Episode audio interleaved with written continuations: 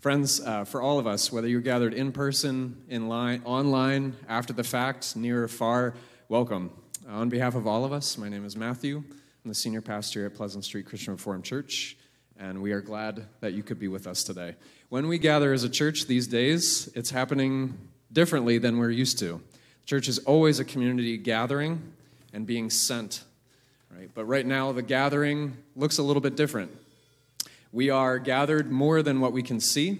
Many of us are joining us online as well. If you are at home and watching, uh, just so you know, uh, you might be the only ones in your room, but you are among families, um, brothers and sisters today. And we are, of course, gathered also with brothers and sisters all over the world today. And so we are in good company. As we get started today, here at the beginning of a very, very cold but sunny new year. A couple announcements I want to highlight for you. Uh, we're doing some unintentional renovations on the kitchen. Did you notice? Uh, just seemed like the right time. I don't know. Um, but uh, of course, the kitchen will be out of commission for a little while. We had a pipe burst this week. Uh, cleanup crews were quick to the scene, and our uh, facilities and administrative staff uh, were, were right there to help us.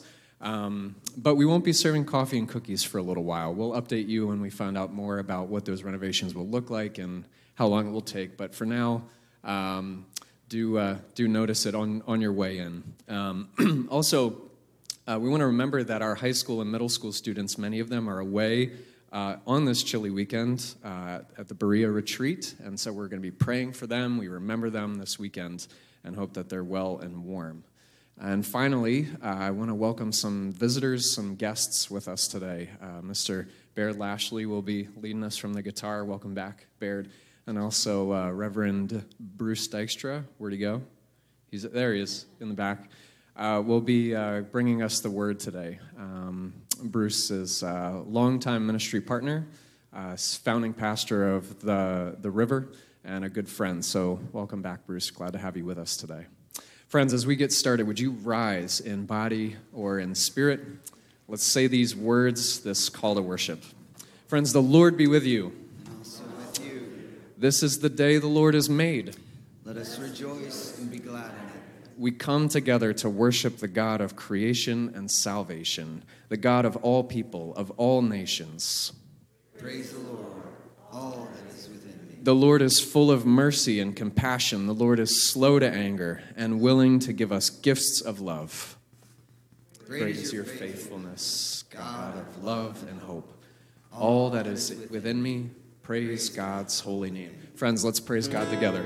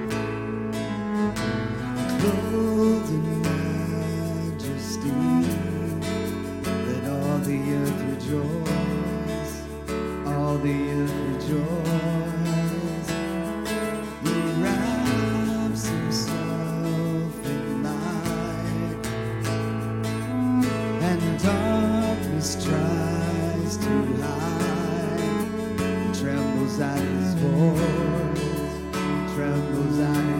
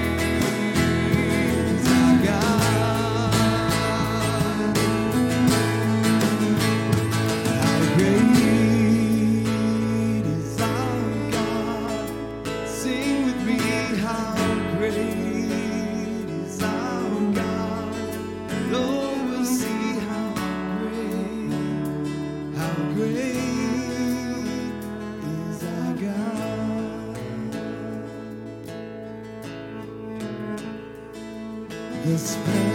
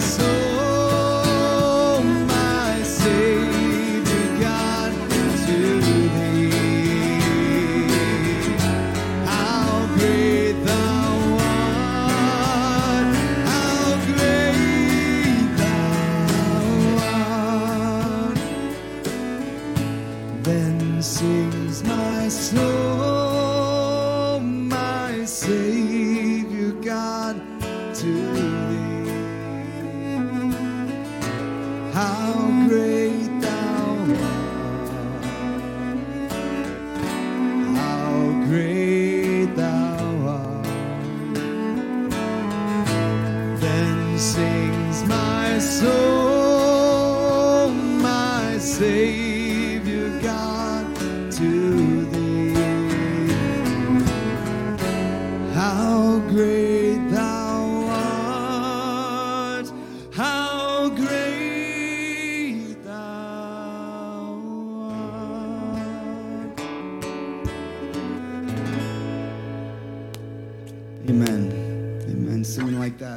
Nobody's going to call us the frozen mm. chosen. Amen. All right, so may I lead you all in this prayer of confession as we seek to renew our hearts together with Jesus Christ. Gracious God, you are holy, you are worthy of all praise. We try to listen and follow you, we try to love you, but fall short over and over again. Our sinfulness causes us to stray from you, yet we continue to offer grace and forgiveness. We thank you for providing redemption through your Son, Jesus Christ. Amen. And now, in the quietness of your hearts, reflect.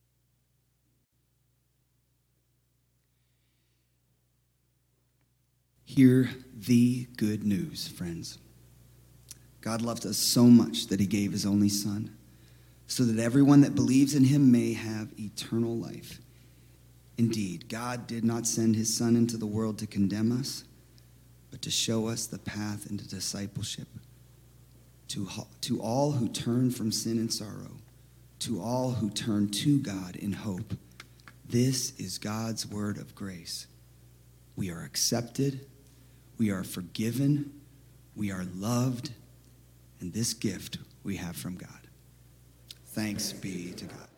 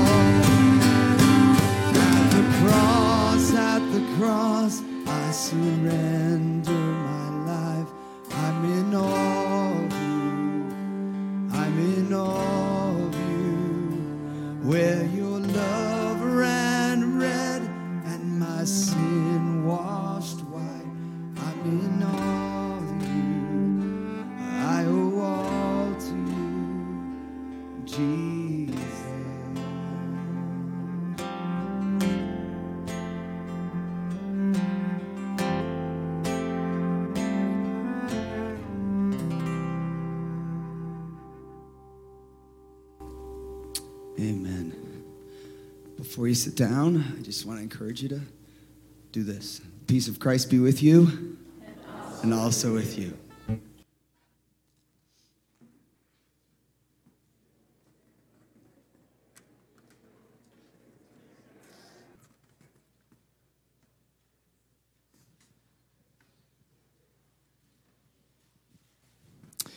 Well, after a week of postponement, today's the day. You'll notice from your bulletin that we will, in fact, get to install some new elders and a new deacon today. Uh, and the way that plans are going right now, that is no small thing. So we give thanks to God for that, right? Amen. Uh, when we gather for worship, as we do every Sunday, the first thing that we do is we, we have a call to worship, right? And we hear words from Scripture and they're spoken over us, and we speak responses. And that is uh, important and on purpose because what we remember is that uh, no matter how you come to church, whether you're tuning in online, whether you're walking through the door and you have no idea how you got here, or whether you come every week, somehow it is always God who has the first word. God is the one who calls to us and we respond. Sometimes we know that voice well, sometimes we don't even we don't even know that we know it, right? But in either case, when we come to church, the first thing that happens is that God calls to us. And then when we, uh, when we gather for worship, we remember our need of God, remember our propensity to turn away from Him, to sin, to disobey, to miss the mark, to do the wrong thing. And reminded, we are reminded too of all that God has done because of that. That uh, when we spurned His gifts, He gave an even greater gift for us, the greatest gift, in fact. Um, and so now, having been called by God, having been reminded how far we had wandered, having been reminded of what God has done about it, we now have no choice but to say, Command me. For you have spared nothing, O God. If you have given the greatest gift, then I am not a religious person who can set limits on what I owe you. In fact, uh, I was a beggar who has been shown the way to bread, and I owe absolutely everything to you. Right? And the reason I'm walking you through the logic of this service is because this is also the same reason why, when we install new leaders in our church, we don't do it the very first thing. Right? Because for our leaders, too, their act of becoming elders and deacons is also a special kind of response. That's the same thing that all of us are doing week in and week out, being called by God, remembering that we did not deserve it, being reminded of how much God has done for us, and then saying, okay, command me. And so that is why, having reminded ourselves that God calls us, having been reminded what He has done about our sin and that He's opened us a new path to life, now it's time to install our elders and deacons. And so I'd invite, um, where are you guys? You guys are all over. I'd invite uh, Sue and Chuck and Brett and Mike. Would you guys please come and join me up front?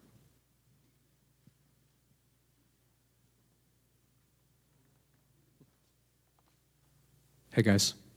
Good to see you. The other reason that is important, my friends, is because being an elder and a deacon is a weighty task, which we will hear in a minute. But we remember that it was God who started this, and that we are yoked to Jesus, and He always does the heavy lifting. So, in that confidence, in that assurance, here we go. Congregation, beloved congregation of Jesus Christ, today we celebrate because our faithful God continues to provide leadership for us, his people. One of the ways God cares for us is by providing elders and deacons. Today, we celebrate the work that Steve Herringa, Mike Anima, Jack Crawford, John Vriesma, and Alicia Wieringa and Keith Vandenacker have done these years. They've served well. We praise you, Lord, for empowering their leadership and service among us. Give Steve, Mike, Jack, John, Alicia, and Keith rest from their work. We praise God today for also providing successors Chuck McGrath, Sue Cooper, Brett Buma, Mike O'Rourke. Jesus shows his love for the church by giving us elders and deacons. Through the Holy Spirit, Christ appoints leaders from among us and by his Spirit equips them to serve the church so that the church may grow. Grow in faith, in discipleship and obedience, in selfless service for others, and thereby grow in living the good news of the gospel. Jesus gave us his model of leadership when he said, Whoever wants to become great among you must be your servant. And whoever wants to be first must be your slave, just as the Son of Man did not come to be served, but to serve and to give his life as a ransom for many. Each office has its own work of service. Elders serve by shepherding the spiritual well being of God's people in Jesus' name. They provide true teaching and preaching, ensure that we celebrate the Lord's Supper and baptism, and give faithful counsel and discipline and confidence to the people who trust them. They also encourage our love for each other, keep things in good order, and help us to share the gospel in the world around us. Deacons serve by leading us in showing mercy to one another and to the wider world. They model Christian life that longs for God's kingdom, and they help us see to having that kingdom take shape in our lives today. Deacons use God's wisdom to assess our resources and needs promote stewardship and hospitality, collect and disperse resources for benevolence, and develop ways to assist those in need. They also build up the church with their words. Deacons, in word and deed, embody God's care for us and for the world.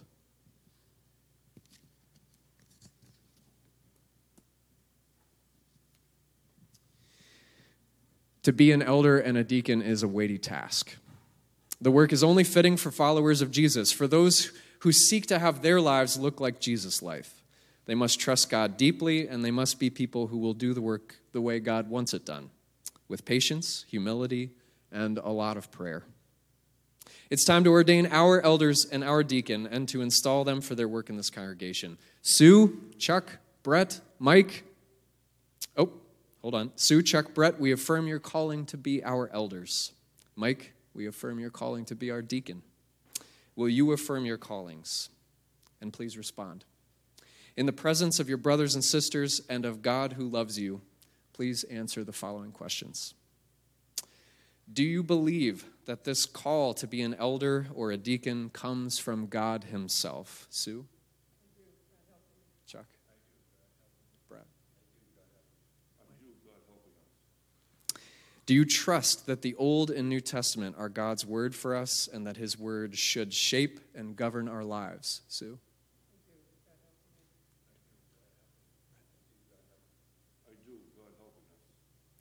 Do you promise to love and support the teachings and practice of this church as you do the ministry of elder and deacon? Sue?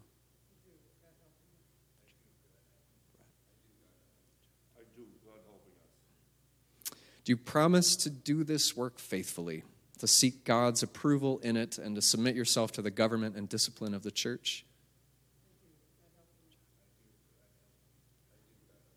I do, God helping. I have one for you guys, too. Three, actually. Would you rise, friends? Beloved people of God, do you receive Sue, Chuck, Brett, and Mike as servants of Jesus himself for your growth? And will you pray for and encourage them as they accept this responsibility for our common life? And do you promise to respond to their service and leadership with trust and love as if to Jesus himself? What is your answer? Wonderful. All right. Uh, elders, current elders and deacons, would you please extend your hands? Ready? Sue, Chuck, Brett, Mike, we ordain you for this ministry in the name of the Father and the Son and the Holy Spirit. May God, who called you to this work, guide you by his word.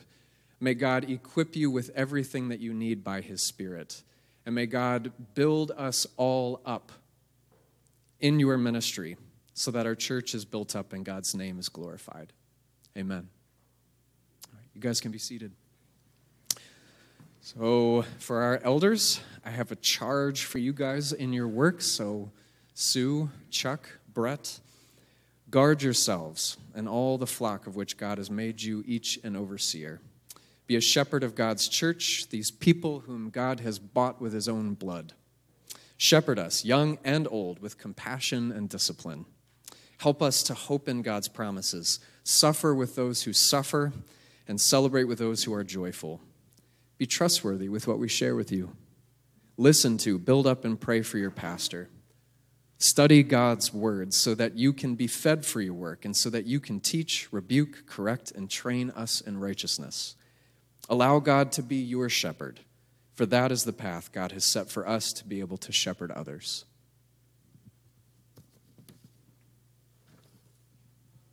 Mike, one for you as well. Mike, seek God's wisdom and how best to use the resources that God has given us. Help us to see all that God has given us money, time, skills, abilities, life experiences. Help us to believe that Jesus has given us more than enough, and help us to trust that by giving generously.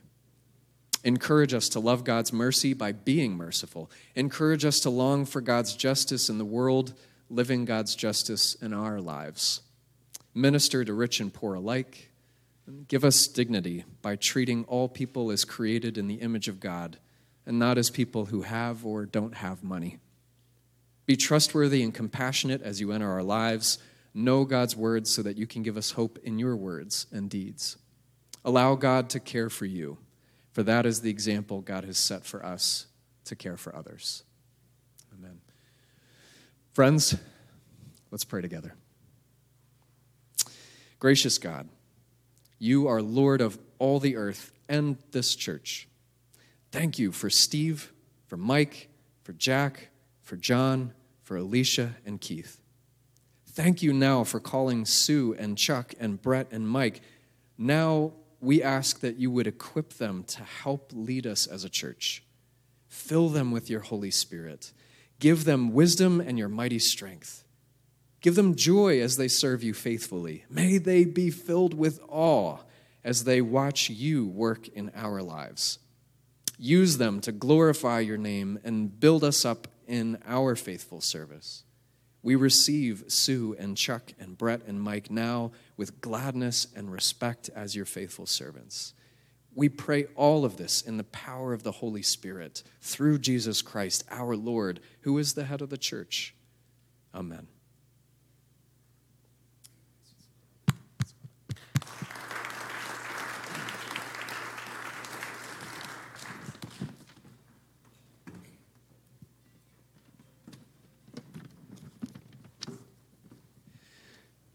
Do we have any of our Kids Street kids present this morning? Yeah, we do. Come on up, guys. This is the moment. You're right. You got it.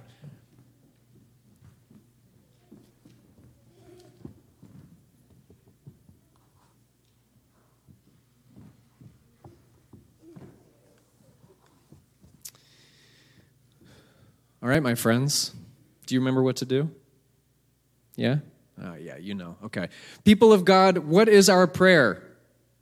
Lord, continue to show us your wonderful, never stopping, never giving up, unbreaking, always and forever love. Amen. The Lord be with you. And also with you. Good job. That's it. Good job. Go in peace to love and serve Jesus. Thanks be to God.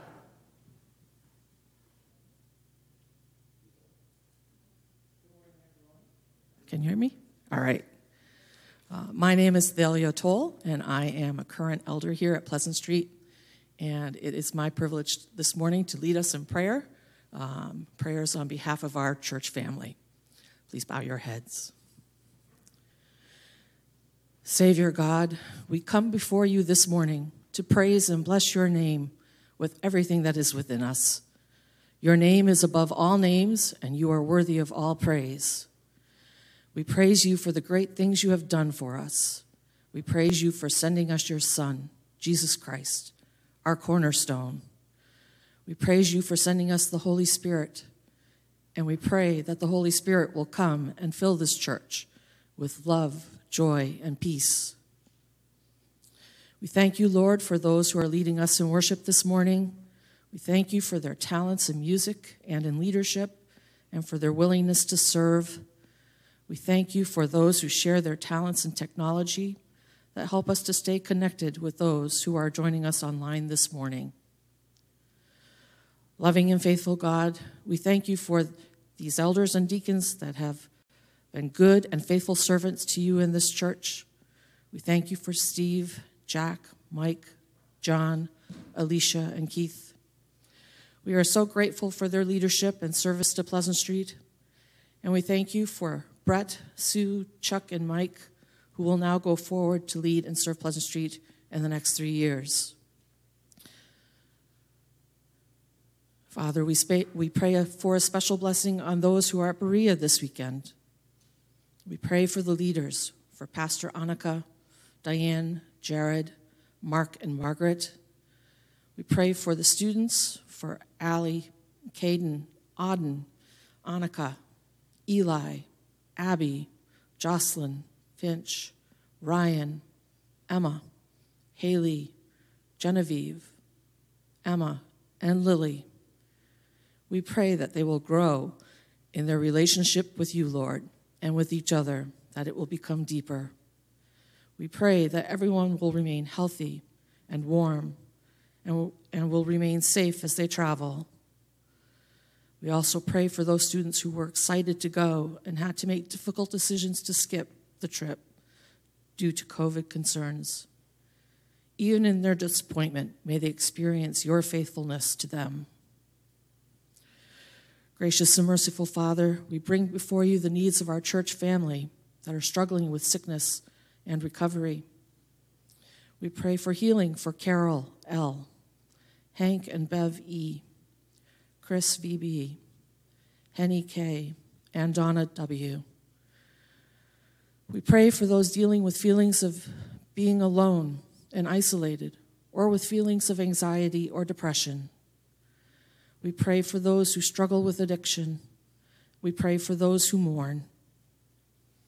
We know that there are needs among us that are only known to you, Lord.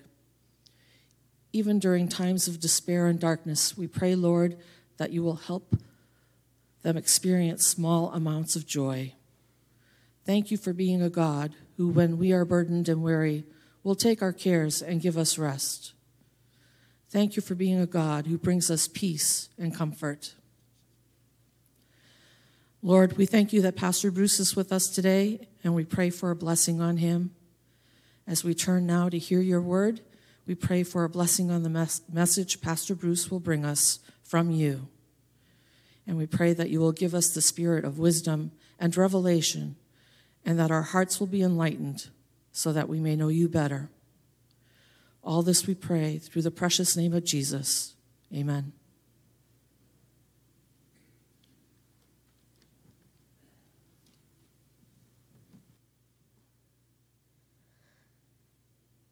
Therefore, Rid yourself of all malice and deceit, hypocrisy, envy, and slander of all kind.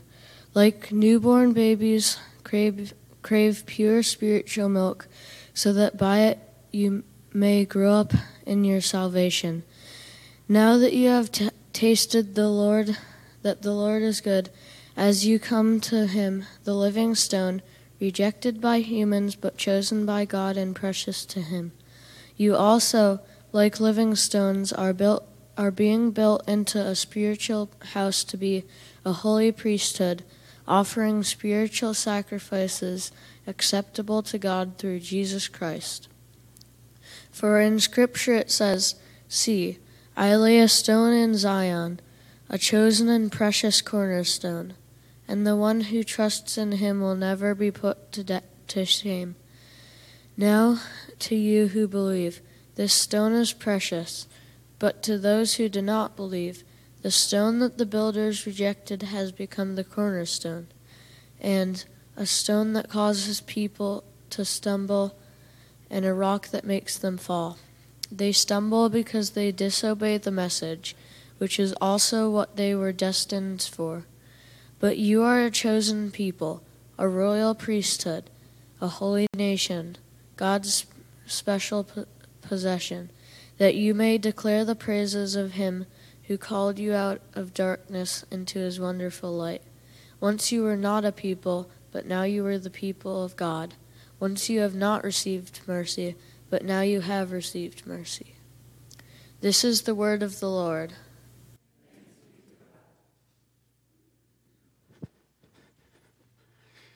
Thank you for reading that this morning, and thank you for the opportunity to be in front of you, to spend some time talking about what I think is um, so precious to my heart, and that is the Word of God. But I need to start with an apology. Last week I was here and I was talking to Pastor Matt, and I said, Here's what I'm going to be teaching on. I was all excited, right? So I started on Monday, Tuesday, Wednesday. I got to Saturday and I had 16 pages of ideas and thoughts and images. I even pulled up a conversation I had with my brother in law, Steve, way back. Like I first did this back in 2013. But apparently I know a little bit more since then. But 16 pages, that's roughly two hours.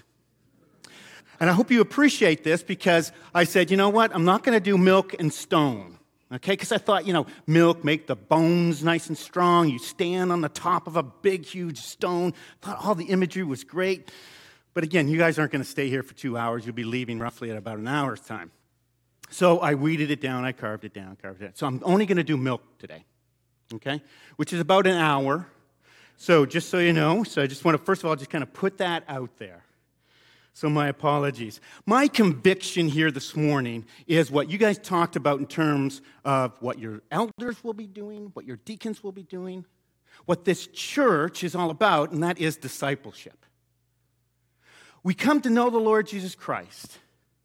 We have salvation. We have faith. We have this moment. Sometimes, for some of you, it might be that particular moment where the light just went on and there were some significant moments. For me, I was 23 years old. And God used Philemon, a letter that just kind of opened the door. I said, okay, now I'm saved. Now what do I do? Well, three years later, I'm going through seminary, I'm thinking about it, and I realize that in my 23 years, now 26 years, I've never been discipled. So I started asking people, Have you been discipled? Ask yourself this morning, Have you been discipled? Maybe you're wondering what discipleship is. As I've watched Jesus deal with, live with, walk with, commission, send out his disciples through the, the Gospels, as well as the letter that we'll look at here this morning, Peter, here's what I think discipleship is discipleship is an intentional studying of Jesus' teaching, where you're spending time wondering about it. Okay, when Jesus says this, what does he mean by that? Let me sit down and think through that. Let me reflect. What does the Old Testament say about that? How do we deal with that in terms of just who Jesus is and how he pushes and gently prods us into live a faith? But I, but I just don't sit there and learn and study and reflect. Now I need to intentionally go out every day and look to live that teaching out. Let me give you an example. Love thy neighbor. A lot of us have heard that, right? And what comes after that? Love your neighbor as yourself. Did you know that Jesus pushed that a little bit further?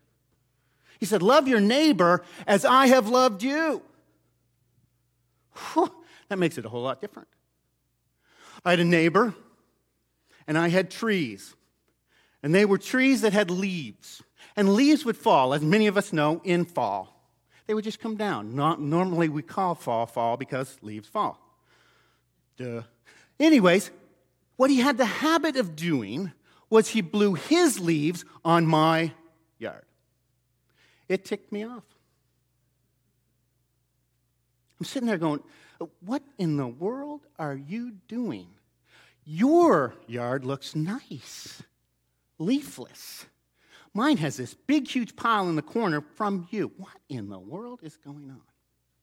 At the time, I was studying this whole First John and how Jesus pushed that community that John was involved with to, to love your neighbor as Jesus loved.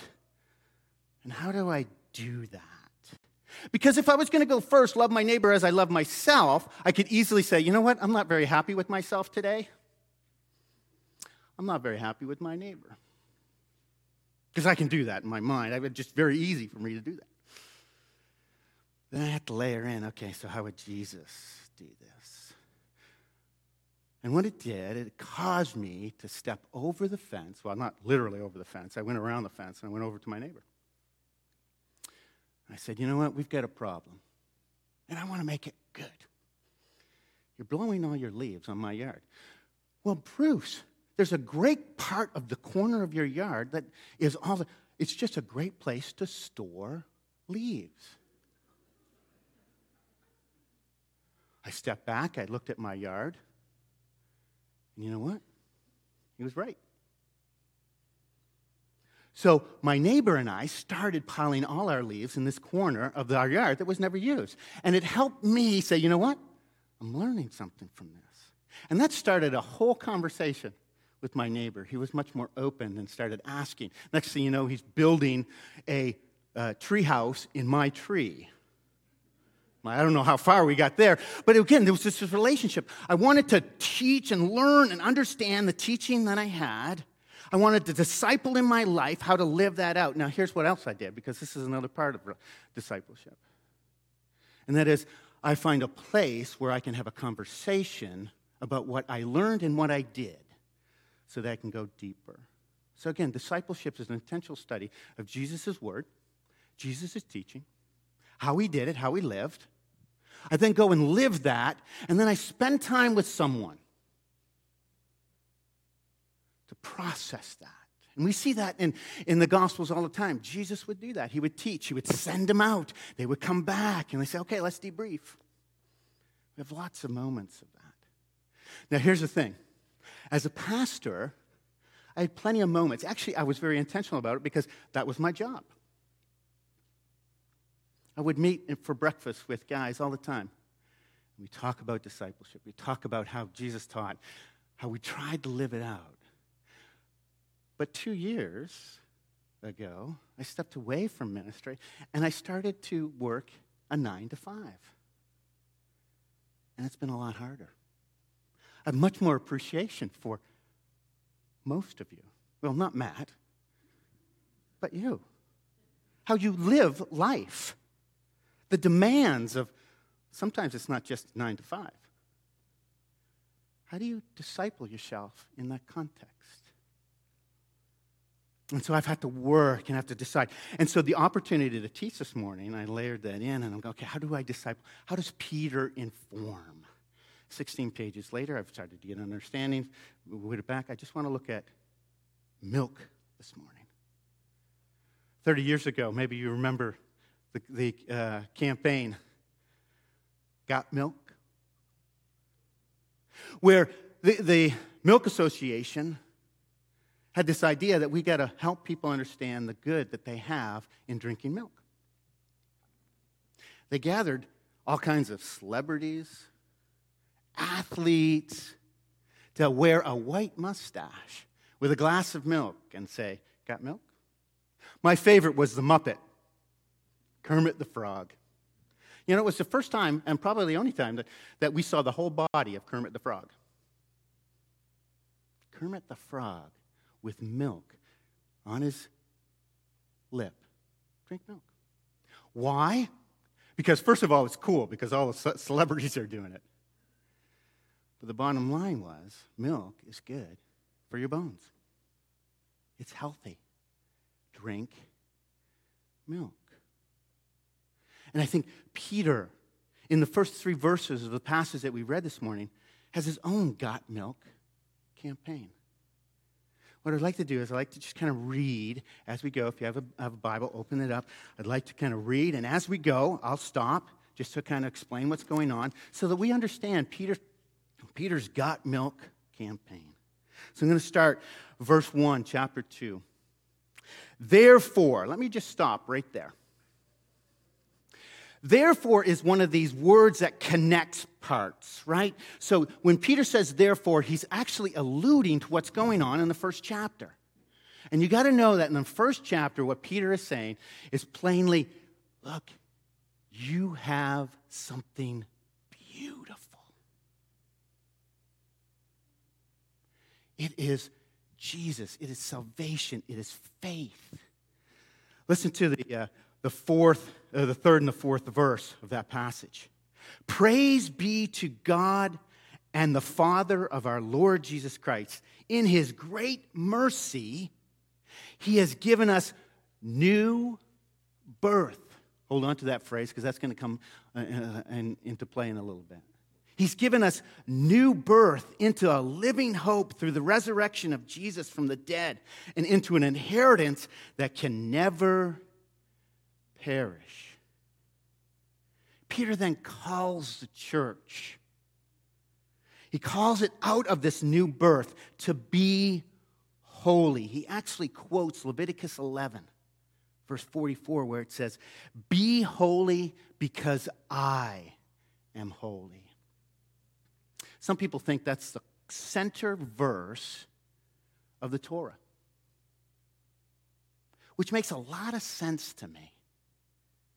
The whole Torah is about introducing this creator God that loves us and is in a relationship with us, but calls us to be holy. Why? Because he is holy. And the thing about the Torah is that it's about what we do. And Peter is acknowledging that we are holy not by what we do, but what has been done through Jesus Christ. He's freed us from all that. And then he makes this word therefore, since we have that, that special relationship, that, that holiness that comes from Jesus.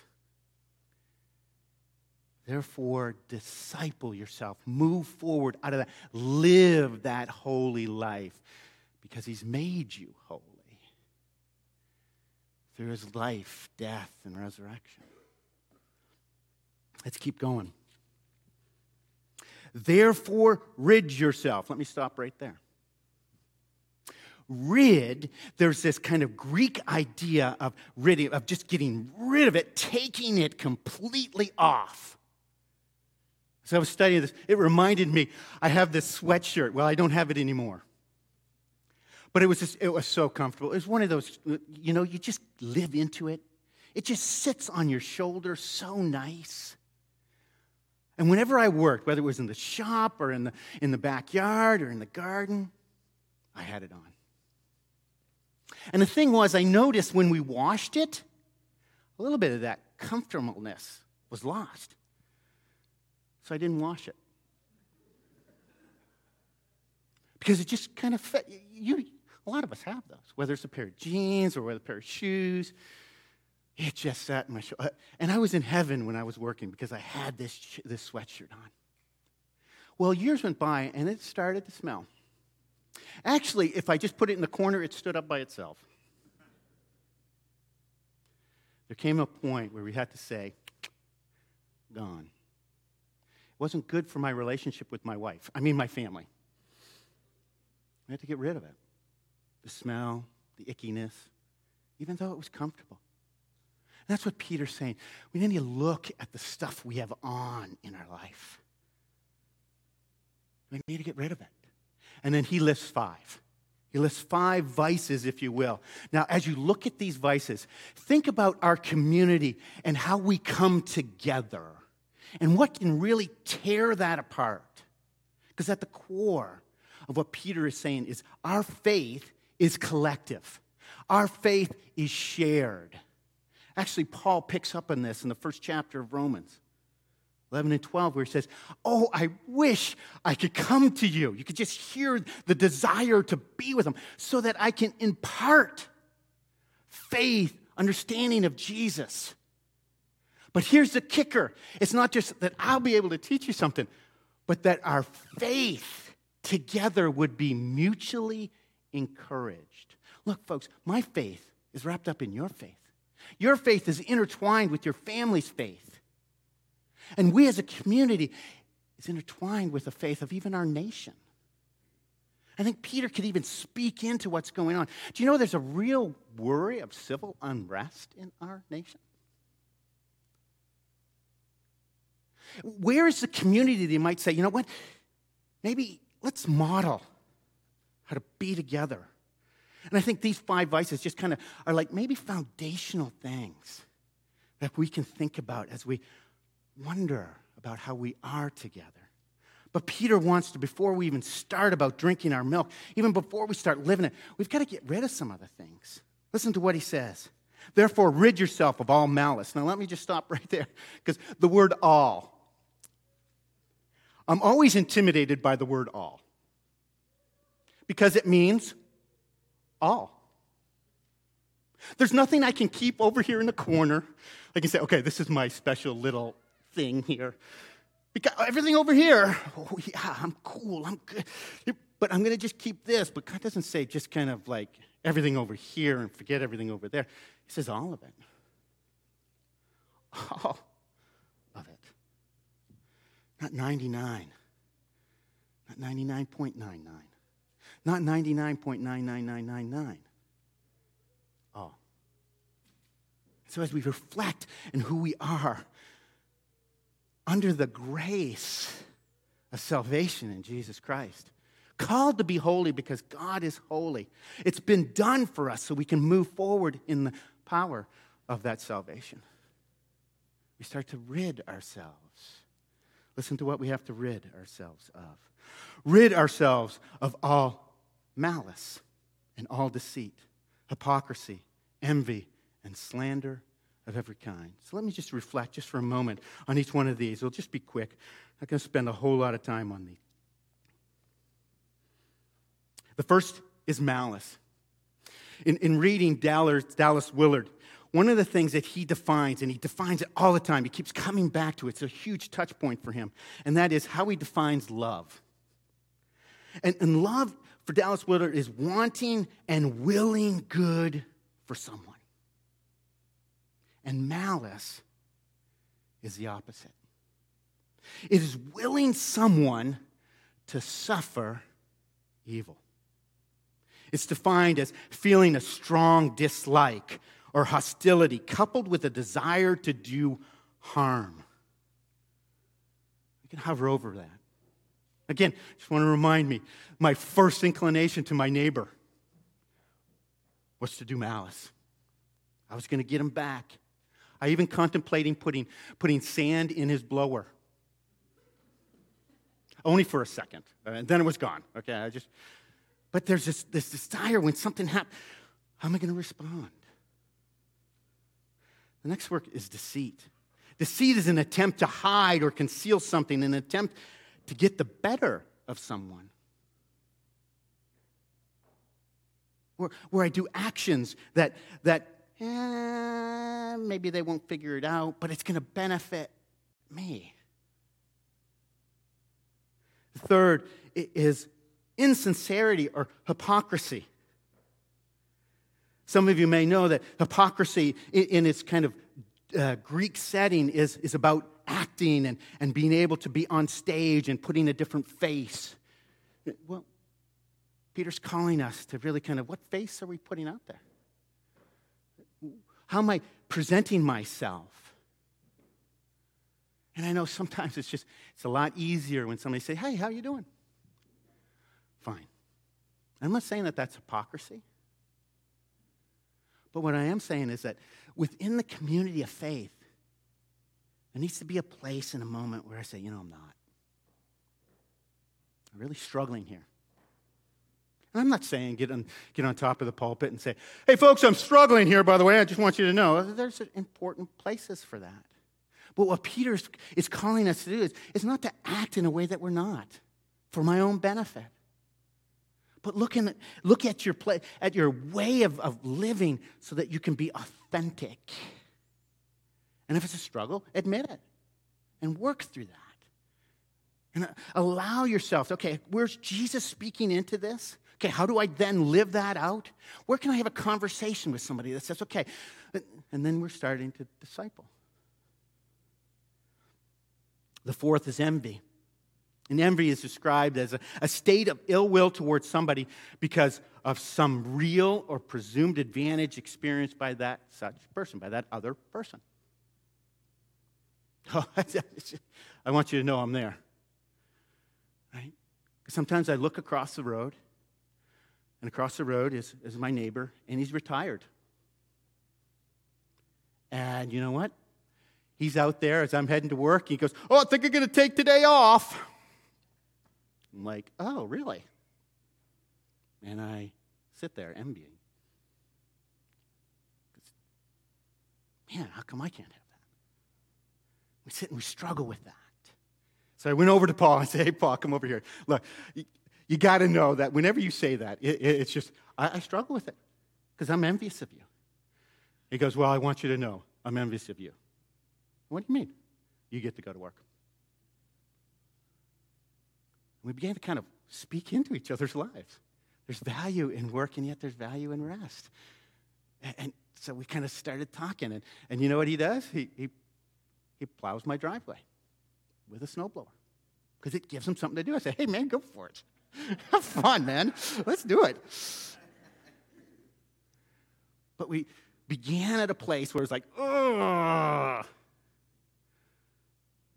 And by grace and by initiative, start working through that. Help me out in here. Got to work through that. And finally, there's slander, speaking ill of others for the express purpose of doing them harm or damage. Those are, those are moments where Peter's saying, you know, these get in our way. And some of us could add some other things to that list.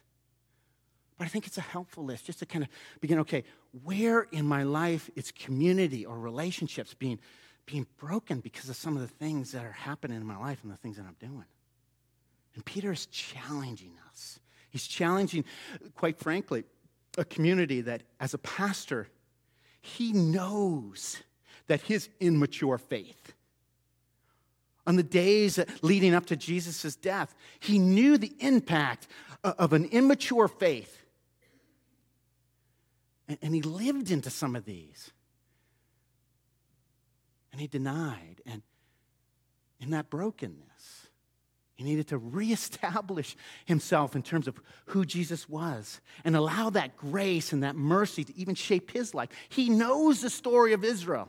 He was grown up on it, and he knows the immature faith that Israel experienced, where they ran after idols. So he comes from a place where this is real. This isn't just book stuff. He saw it lived out in Jesus' life. He said, okay, I'm going to live that way. I'm going to do that. And he had a community of people around him where he began to speak into that and then he began to work through that. And, and that was called discipleship. Let's read a little bit further. Verse 2 Like newborn babies, crave spiritual milk, so that by it you may grow up in your salvation. Here, Peter has given us a building block in our own discipleship journey pure spiritual milk. Here, milk isn't viewed as kind of beginner's food. In Scripture, in, in uh, 1 Corinthians 3 and Hebrews 5, there's this idea that, hey, folks, you've grown up. You, you got to be a little bit beyond milk. Come on, get into, the, get into the steak, get into the potatoes. Don't just stay there with the little stuff. Come on. But Peter isn't going there. Peter's saying that pure spiritual milk is life, like new babies. They need milk, their mother's milk, however, however that milk comes, but they need it for life. And that's what Peter's calling us into. Know what you need for life. The word spiritual here is, is, is tied to the word logos. And for Peter, that's a rich word because, because John's story of Jesus in the Gospel of Jesus according to John, where he's describing Jesus as the Logos. Listen to the first couple verses of, Jen, or of John. In the beginning was the Word, Logos, spiritual. And the Word was with God, and the Word was God. He was with God in the beginning. Through him, all things were made. Without him, nothing was made that has, has been made. In him was life. And that life was the light of all humanity. The light shines in the darkness, and the darkness has not overcome it. That's Jesus. Crave Jesus. That, that life giving understanding of who he is and a relationship with him. Crave his teaching. What does he say about loving your neighbor? What does he say about uh, the authorities above us? What does he say about the broken? What does his life say about our need for God? Begin to search after this, run after it. I need spiritual. Why? Because it is life like a new baby needs its mother's milk. Peter extends this thought of spiritual milk uh, and how it's tied to Jesus. When he, when he adds that little phrase afterwards in verse 3, he says, Now that you have tasted that the Lord is good. So, a couple things happening. The, the idea of tasting the word. The teachers of the Torah, when they had students with them, one of the first classes they would have is they would have honey with them. And they would come and they would put it on a little piece of paper uh, with their kids that they're teaching. And the kids would be instructed take, dip your finger, and have a little honey. Now describe what that's like. Oh, it's so good, it's so sweet, because honey was a rarity. It was this beautiful nectar that everybody enjoyed. Didn't have a whole lot of it. And then the teacher of Torah would say, as honey is good to your stomach, the word of the Lord is to your life. There's a sweetness to it. Taste the word of God, is what the teacher of the law would say. Taste. He also, it's a quote from, from Psalm 34 8 where it says, Taste and see that the Lord is good. Blessed is the one who takes refuge in him. Peter is subtly helping the early church see Jesus as God Himself. That, that they would see Him as divine, that they would see Him as eternal. That He was the source of that good tasting word. And then He ends with the word good. And whenever you see the word good, the first thing you got to do, you got to go back to the first book of Genesis, the first chapter where on repeat we hear this phrase, and God saw that it was good. And Peter is winking, hinting, subtly kind of pushing us towards understanding that there is something in Jesus and understanding who he is and going deeper in a relationship that brings us back to that re- reliving of the creation story where it is good with God and ourselves. And Jesus is the source of that. He's the place for it, He's the, he's the wonder of it. And so let me close with just this practice that we find with our brothers and sisters in the Greek Orthodox Church. In the Greek Orthodox Church, babies are still baptized naked. And, and there's a new set of baptismal clothing waiting for them. It's quite an interesting process. So, as they get ready for, for baptism, The first thing they do is they, they denounce Satan. Evil, you don't belong here. This is not about you. And it's that getting rid of all that is in between. And it's just this visualization uh uh-uh, uh, not here. And then the baby's taken, all their clothes are taken off. Um, and that's that kind of, again, that getting that rid of moment. The creed is spoken. So there's this faith declaration. The child is, is undressed and then baptized and then dressed in its new clothes. It's that new moment visualized. It's that faith, it's that resurrection power of Jesus Christ in our life. And then the baby is handed to the family, and in particular, to the mom. Another visualization that, that the spiritual milk that we need in Jesus Christ is part of the story. It's part of who this child will be. It's not only as it's nurtured, but also it's nurtured by the spiritual milk that, that the family brings. The imagery is that there's a stripping away of all the dirty and all the unworthy and moving towards growing up. Now, Peter will go on in the following verses, chapters, and the rest of this, this verse, or in this passage, or this letter. And he'll use a wide range of images to describe who we are and how we come to be what we are in Jesus Christ. He'll talk about stones. He'll talk about royal priesthood. He'll talk about holy nations. But in order for us to accept the fullness of our new identity in Christ, we really need to begin, I believe, with one thing in our discipleship journey. And that is, we need to finish our milk. Let's pray. Dear Jesus, I do thank you for first and foremost for you. That you have come into our lives and called us to faith, that you've given us faith through your grace, that we live in the resurrection power. And so, Lord, as we as a community go into this week, I pray that you would continually help us be discipled. That even, even now, as we understand just a deeper understanding of your teaching, Lord, we pray that we too would yearn for that moment of living that out in our day to day.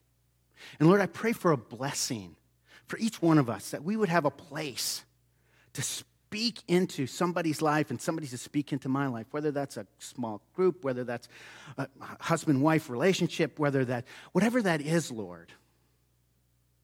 We pray that we would have that blessing.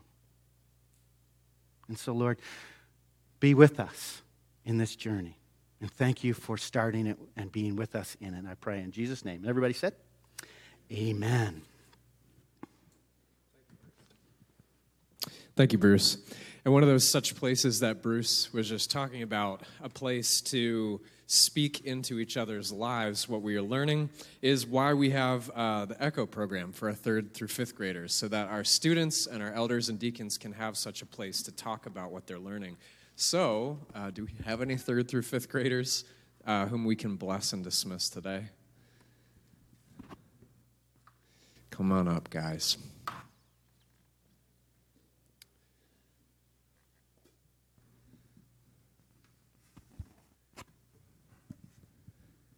You'd think I have it memorized by this point, but I actually don't. There we go. Okay. People of God, what is our prayer? Almighty and loving God, thank you for the gift of your word. Help us to believe what we have heard, plant it deep in our hearts, and live in ways that honor you above all. Amen. Go in peace to love and serve Jesus. We continue our response too by responding to God with uh, words and with song, and also with a tangible act of trust by offering up some of what God has given us in terms of our money for the work of our congregation. Uh, we aren't giving by passing baskets right now, but you can give either online or by dropping checks off in the, in the box in the front or during the week. Having done so, let's pray together. Lord Jesus, we are amazed and astounded that um, you would show us such lavishness uh, we are wanting to learn to be generous and lavish in kind. And so we ask, oh God, that you would take the things that we give back to you now and that you would use them to build up our faith and trust in you, and that you would use them to build up your church and to help inspire the work of our congregation. We pray this in your name. Amen. We continue our response to God together now by singing. Would you rise, friends? Let's sing. So Bruce gave a confession. I thought it only appropriate that I give one as well. As I lead worship at different churches, I usually ask the pastors to pick out the songs because there's no better way to get asked back than to allow the pastors of the church to pick out the songs. But the heart behind that is I want to sing the songs that that church sings. It's easier for me to learn them than to come in with a bunch of songs you don't know. But recently, I've been helping out with picking out some of the songs when I lead here just to help out, and it's fine. And I saw Bruce's passage, and I read it, and I saw, oh, Christ is cornerstone, and I was like, boom, done. We're to sing Cornerstone. but then Bruce didn't preach about the cornerstone today, so we're to change the words to Christ alone, the milk that does our body good this morning. no, we always want songs after the message to give our give us time to just kind of like internalize what we heard to renew our commitment to Christ so that we can go from this place to live as Christ would call us to. So let's use this time to sing of where our foundation is.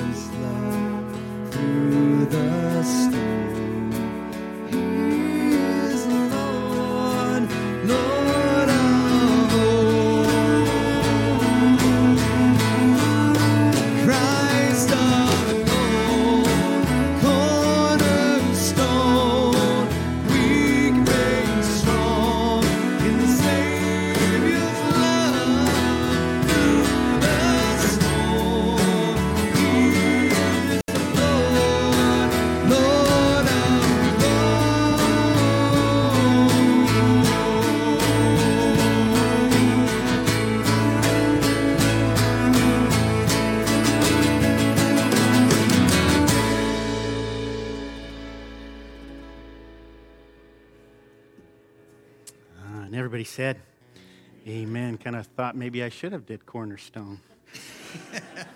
next time, next time. All right. Let me uh, give you a benediction as you leave. Lord God, by the power of your Spirit, give us the strength to live out the message that we've heard today.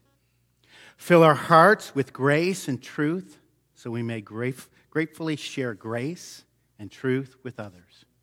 And may the joy of the Lord, Father, Son, and Holy Spirit be your strength. Amen.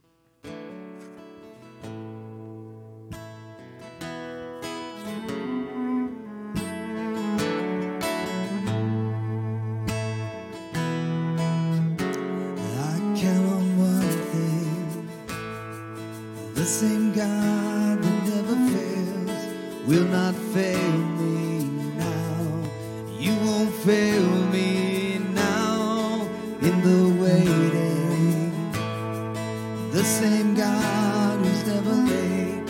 working all things out.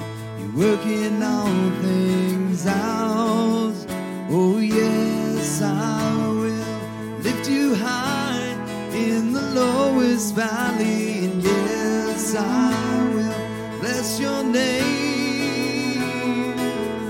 Oh, yes, I will sing for joy